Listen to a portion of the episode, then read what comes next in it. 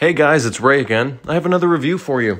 Today it's Félonie with um it's Félonie with De Sève et de Sang.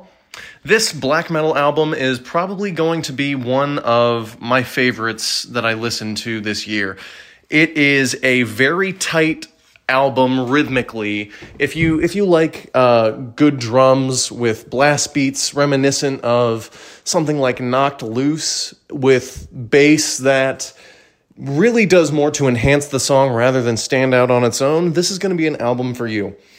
The vocals and the lead guitar are perfectly mixed in with the rhythm section, making it one of the best produced black metal albums I've listened to this year.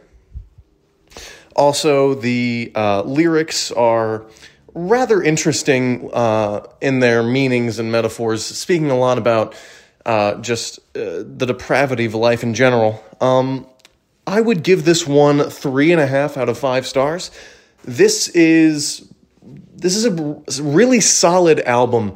So if you're looking for a good introduction to black metal, or if you're looking for uh, a good black metal album that really fits in the current oeuvre of the time, this one is also going to be for you. The uh, it's it's a great record overall, and it's gonna be in my uh, workout playlist for the next few months. Um, thank you for listening. This has been Ray Wheeler. Uh, you can follow me at Ray Wheeler on Instagram. Thank you very much for listening, and I hope to see you again sometime soon.